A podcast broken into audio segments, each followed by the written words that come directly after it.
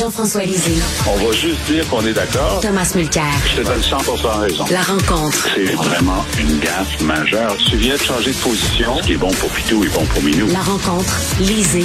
Mulcair. Jean-François, il y a des citoyens, il y a des résidents. Le citoyen, il s'implique dans les affaires de l'Est, il est au courant de ce qui se passe, il s'informe. Bon, le résident, il vit au Québec, mais tu parles de Polytechnique, il sait pas. Euh, tu parles à la, mosquée de Québec, ah oui, hein, jamais, jamais entendu parler de ça. Donc, euh, Carrie n'est pas un citoyen, il est un résident. Ben, écoute, c'est faire beaucoup d'honneur aux citoyens. Je ne sais pas si tu connais, euh, il y a un gars qui s'appelle Guy Nantel qui parle des citoyens puis à des résidents euh, de choses que tout le monde devrait savoir et il se rend compte qu'il y a quand même une portion importante de la population qui n'est pas au courant de choses qui devraient être généralement connues. C'est malheureusement le cas et euh, et je n'ai aucune difficulté à croire que euh, Carrie Price n'avait pas dans la tête que tous les 6 décembre, il y a une célébration euh, de, la tuerie euh, de, de, Polytechnique. J'ai aucune difficulté à croire ça. Par ailleurs, sur la question du choix du moment, il est intervenu au moment où ce débat, on est dans la phase finale du débat sur la loi sur les armes à feu. donc, pour moi, c'est, je, comprends très bien euh, les gens de Poly d'être euh, euh, d'être sensibles à ça, de, de trouver que c'est indélicat, mais le débat est en cours en ce moment et c'est en ce moment qu'on en débat. Alors, je suis, moins, euh, moins sévère que certains là-dessus. Voilà. Euh, Tom, euh, on associe souvent, je disais, les, les citoyens, les résidents, on associe souvent les résidents aux immigrants. Ils arrivent ici, ils connaissent pas l'histoire, ils écoutent la télévision de leur pays d'origine, blablabla. Je m'excuse, mais il y a aussi des, des Québécois de souche qui s'appellent Tremblay, qui sont nés ici, puis qui s'intéressent pas plus que ça aux affaires de la cité si quelqu'un veut écouter la télé de son pays d'origine, bien libre à lui, comme citoyen ou comme résident, euh, j'espère qu'on vivra jamais dans un État, euh, un État où le gouvernement va avoir un mot à dire sur tes choix culturels. Mais passons. Pour ce qui est de la commémoration de cette horrible tuerie où 14 jeunes femmes, comme tu as si bien dit, Richard, ont été tuées parce mm. que c'était des femmes, euh, ça fait partie aussi du, du timing de tout ça. Jean-François a raison. Objectivement, la discussion est en train d'avoir lieu en commission parlementaire là. Mais ce qui était inconcevable pour moi quand j'ai vu le bouillir pour les chats qui a été servi comme amendement en plein milieu, incompréhensible, pas gérable. C'est pas tout le monde qui était de mauvaise foi dans cette histoire-là quand les gens ont dit, mais est-ce que ça s'applique à ça? Est-ce que ça s'applique à ça? je, vais vous dire, je vais vous parler perso. J'ai commencé ma carrière comme avocat à la Direction générale des affaires législatives du gouvernement du Québec.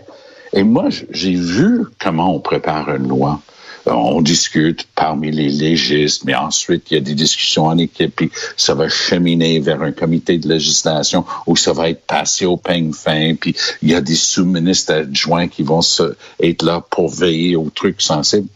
Comment ça se fait, diantre, que ce truc-là a pu se ramasser à ce moment précis en commission parlementaire avec un paquet d'amendements dompés à la dernière minute par un illustre inconnu qui n'a aucun rôle comme ministre ou quoi que ce soit du côté libéral et dire eh bien voilà, puis si vous n'aimez pas ça, c'est que vous voulez pas agir contre les armes à feu. Je m'excuse. Hmm. Moi, ma carrière est marquée par des interventions à répétition contre toute violence avec les armes à feu en faveur d'un registre, d'une réglementation plus stricte et ainsi de suite.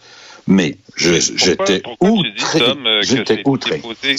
Pourquoi, euh, excuse-moi, Tom, pourquoi tu dis que ça a été déposé par un illustre inconnu? Euh, c'est un, c'est un backbencher libéral parce qu'on est en commission parlementaire. Donc, les ministres n'y sont pas dans le régime à Ottawa. Donc, c'est un inconnu. Je n'ai même pas retenu son nom. C'est un nom que j'avais jamais vu. C'est lui qui arrive puis il dit, eh ben voilà, un paquet d'amendements archi-techniques démerdez-vous. Donc, il y avait quelques gouvernement. Il fait ça Ben, au nom du bien sûr, bien Ouais, sûr, je m'excuse. Cette imprécision, oui, oui, tu as tout à fait raison de, de le Mais, préciser. mais, mais, mais Jean, Jean-François, il me semble que lorsqu'on dépose un projet de loi, ça doit être basé sur des études, des données probantes, des faits, des chiffres, des statistiques. Or, on voit, et pas seulement au fédéral, au provincial aussi, on voit depuis quelque temps des projets de loi qui sont déposés, puis on dirait qu'ils sont basés sur strictement rien. On Ben dit, ah, voilà. ça, les gens vont aimer ça, ça va leur parler, ils vont triper là-dessus, mais quelles sont les données, quels sont les faits? Sortez-moi les chiffres. On n'en a pas de chiffres, Jean-François. Ben, écoute, des projets de loi comme ça, ça existe. Hein. Tu sais que Duplessis avait déposé un projet de loi spécifiquement pour en- enlever son permis de conduire au président de ce qui était la CSN à l'époque. Qu'il n'était pas content de lui. tu sais. Bon, alors c'est pas nouveau. Je pense qu'on est quand même dans un dans une étape de professionnalisation de la législation. Dans le cas de dans le cas du processus de, de projet de loi, il y a effectivement une différence en- entre ce que les légistes font et ce que les politiques font. Et ils ont tous tous les deux une fonction. Lorsque, moi j'ai vu ça à Québec, euh, à un le projet de loi arrive, puis ça prend quelqu'un d'allumé au cabinet. Si c'est pas le ministre, c'est son chef de cabinet ou un conseiller qui est sur cette affaire-là, qui dit oui, mais vous n'avez pas pensé à l'angle politique de ça. C'est peut-être pas votre job d'y penser, mais nous, c'est notre job. On est des politiques et on a pris un engagement électoral de pas toucher aux chasseurs. Puis là, vous m'arrivez avec quelque chose qui va toucher aux chasseurs. Alors, il y, a, une modification qui peut se faire au niveau du cabinet avant de le donner au député qui va le déposer. Et clairement, ça n'a pas été fait. Ouais, tout à fait, c'est exactement ça. Ce qui est impardonnable avec un dossier, que je l'ai vécu, et comme député du NPD, et ensuite quand je suis devenu chef, une des voix qui s'est élevée sur ça, c'est un gars qui s'appelle Charlie Angus. Plus à gauche que Charlie, ça n'existe pas. Côté social, mais Charlie représente une région du nord de l'Ontario, Timmins, puis il dit, c'est quoi ce bruit pour les chats? Là, probablement une des plus à gauche du caucus actuel qui était là dans mon temps euh, du NPD s'appelle Nikki Ashton. Sa circonscription, c'est le Grand Nord. C'est, c'est tout le Nord. Ça s'appelle Churchill. Il y a un nom euh, un peu plus- complexe aujourd'hui euh, que j'ai pas retenu, mais son, son comté s'étend jusqu'à à la frontière euh, du Grand Nord. Et elle nous expliquait en caucus à l'époque, elle dit, hey, en ville, là, vous voyez une arme à feu, vous pensez danger. Dans le Grand Nord, une femme voit son arme à feu, elle pense protéines. Et La, la vie n'est pas pareille. Et euh, arrêtez d'imposer vos trucs. Donc, il faut être sensible au fait qu'on est le deuxième plus grand pays au monde. Il y a des vastes étendues de ce pays où la relation avec l'arme à feu est entièrement différente que ce que c'est en ville. Moi, je capote quand je sais que je, euh, dimanche soir, il y a eu trois fois des fusillades à Ben Montréal. oui. Moi, je dis, attends, là, ça marche plus l'affaire. Mais ça, c'est des armes de poing qui sont mal gérées à la frontière, puis la police et la- les, les forces armées savent pertinemment où ça traverse la frontière et par qui et comment, mais ils osent pas, ou ils veulent pas, ou ils peuvent pas agir là-dessus. Alors, à Là, un tu, moment parles, donné, tu, parles, tu falloir- parles des réserves amérindiennes. ben, moi, je parle surtout de la frontière proche de Montréal et de, de Cornwall. Et c'est c'est un passoire pour plein de choses, et ça, on le sait. Et, et le gouvernement est en... Il n'y a pas juste ça, parce que si tu regardes une ville comme Buffalo, qui, qui est à la frontière de Toronto, euh, il n'y a rien de plus facile. Détroit, on, a tendance à oublier que Windsor, c'est au sud de Détroit. Et euh, encore une fois, il y a un tunnel. Les choses passent euh, de l'un à l'autre trop facilement. euh, L'affaire de Carey Price, Jean-François, je me souviens, te souviens-tu, Guy Lafleur, on lui avait demandé le droit de veto. De Oui. s'impliquer, c'est un droit de veto? Puis là, il s'était enfargé parce que visiblement, il savait pas c'était quoi le, droit- le- le droit de veto. Il disait c'était le droit de voter, tout ça. Tu sais, c'est c'est peut-être les athlètes de s'occuper de leur sport, puis peut-être pas nécessairement de s'impliquer dans les affaires sociales s'ils connaissent pas trop euh, les tenants et les aboutissants. Jean-François. Ben, écoute, c'est toutes les personnalités publiques, euh, que ce soit les chanteurs, Ouais. les acteurs, euh, euh, tout ça, tu sais, bon, ils ont la liberté d'expression parce qu'ils sont connus à l'intérieur de leur champ d'activité, ils vont avoir euh, un impact beaucoup plus grand qu'un citoyen euh, euh, inconnu. C'est le cas de Carrie Price ces jours-ci. Je suppose que il doit être extrêmement étonné de l'ampleur qu'a pris euh, sa, sa prise d'opposition. Euh, D'autant qu'on n'avait pas entendu parler de lui depuis un certain temps. Ben oui. Alors, euh, non, moi, je, je, je, je, ne lui lance pas la pierre euh, à lui pour avoir voulu dire quelque chose qui lui tient à cœur. Mais euh, sur la question des, des armes, effectivement, là, les fusillades ne sont pas... alors, il faut faire la différence. les armes de poing, les choses qu'on voit en ce moment à Montréal, c'est effectivement très très loin de la législation dont on débat, mais des armes qui ont été utilisés dans des fusillades comme Polytechnique, là, c'est proche de ce, dont on est en train de parler. Et puis, j'ajouterais que dans, pour ce qui est des chasseurs, des gens qui, qui, qui, vivent dans les régions, écoute, c'est très grave. Maintenant, il y a même des vaches en liberté qui se déplacent un peu partout. il faut que tu aies ton arme à proximité. Là, tu sais pas ce qui va se passer. Euh, Tom, la juge en chef de la Cour supérieure, dit que notre système de justice tient avec du fil et de la broche et du duct tape. Oui, c'était fascinant parce que évidemment, nous on s'est concentré beaucoup sur les les déboires, si j'ose dire, entre notre ministre de la Justice, Simon Jean Barrette, et euh, l'actuel euh, juge en chef de la Cour du Québec, euh, Lucie Rondeau. Mais oh boy, Marianne Paquette, qui, rappelons-le, les juges de la Cour supérieure du Québec sont nommés par Ottawa. Et elle en a long à dire. Puis c'est, c'est de toute évidence une femme redoutable. Je le dirais en anglais, she pulls her punches. Elle, elle, elle, pas un coup trop direct sur le caisseur, mais elle est en train quand même de sonner l'alarme. Elle dit que l'ensemble du système judiciaire à ce niveau-là, donc ça c'est le niveau plus élevé, elle dit, ça tient avec du duct tape en ce moment. On a besoin d'un miracle par jour. Elle mentionne le fait, et, tenez-vous bien, il y a 12 postes de juges à la Cour supérieure qui sont vacants. Ça, là, dans le grand livre des responsabilités gouvernementales, ça, c'est de l'irresponsabilité et honté, de l'incurie, de ah l'incompétence. Et je vais nommer trois ministres de la région de Montréal. Il y en a un qui s'appelle David Lemetti de Verdun. Hmm. Allô, David Lemetti. La terre appelle mmh. Lemetti. Hmm. C'est lui le ministre de la Justice. Pablo Rodriguez, qui est supposé veiller à toutes ces questions-là aussi, Québec, Ottawa. Allô, Pablo, un 800 Pablo, y a-t-il quelqu'un là? et finalement, un certain Justin Trudeau, député de Papineau, de son, plus pur, de son plus pur état. Qu'est-ce qu'il fait, lui, pour changer ça? En plus, ben. elle a demandé, elle aussi, des, juges additionnels neuf. Donc, comment peux-tu faire fonctionner la Cour supérieure au Québec avec 12 juges en moins? Et moi, là, il n'y a rien qui excuse ça. À rien. Jean-François. Ah, franchement, j'ai rien à ajouter à ce que Tom vient de dire. C'est tellement. Écoute, je me souviens à l'époque, euh, lorsque j'étais dans l'opposition, le, la ministre de la Justice du Québec, du gouvernement libéral, demandait 12 juges de plus à la Cour supérieure à l'époque. Puis le gouvernement fédéral disait Vous n'en avez pas besoin de 12, vous en avez besoin de 6, mais on vous en donne juste 4.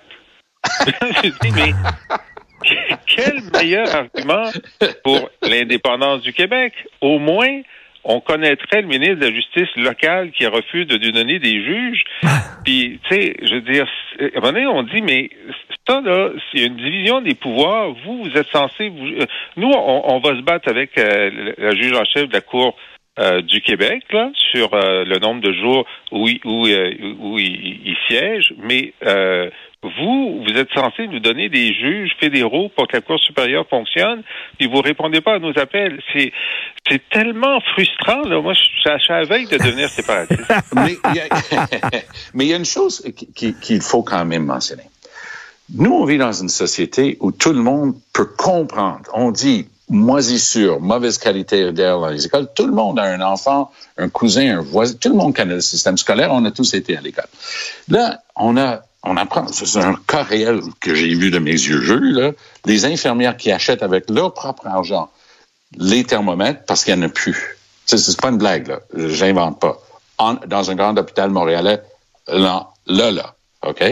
Ça, tout le monde comprend qu'on a un système de santé qui est en train de tomber en morceaux. Le monde comprend ça. Mm-hmm. Si, on est chanceux de ne pas mm-hmm. aller à l'hôpital nous-mêmes, on a un parent, un, un proche, quelqu'un de notre entourage qui fait frappe, qui frappe ça.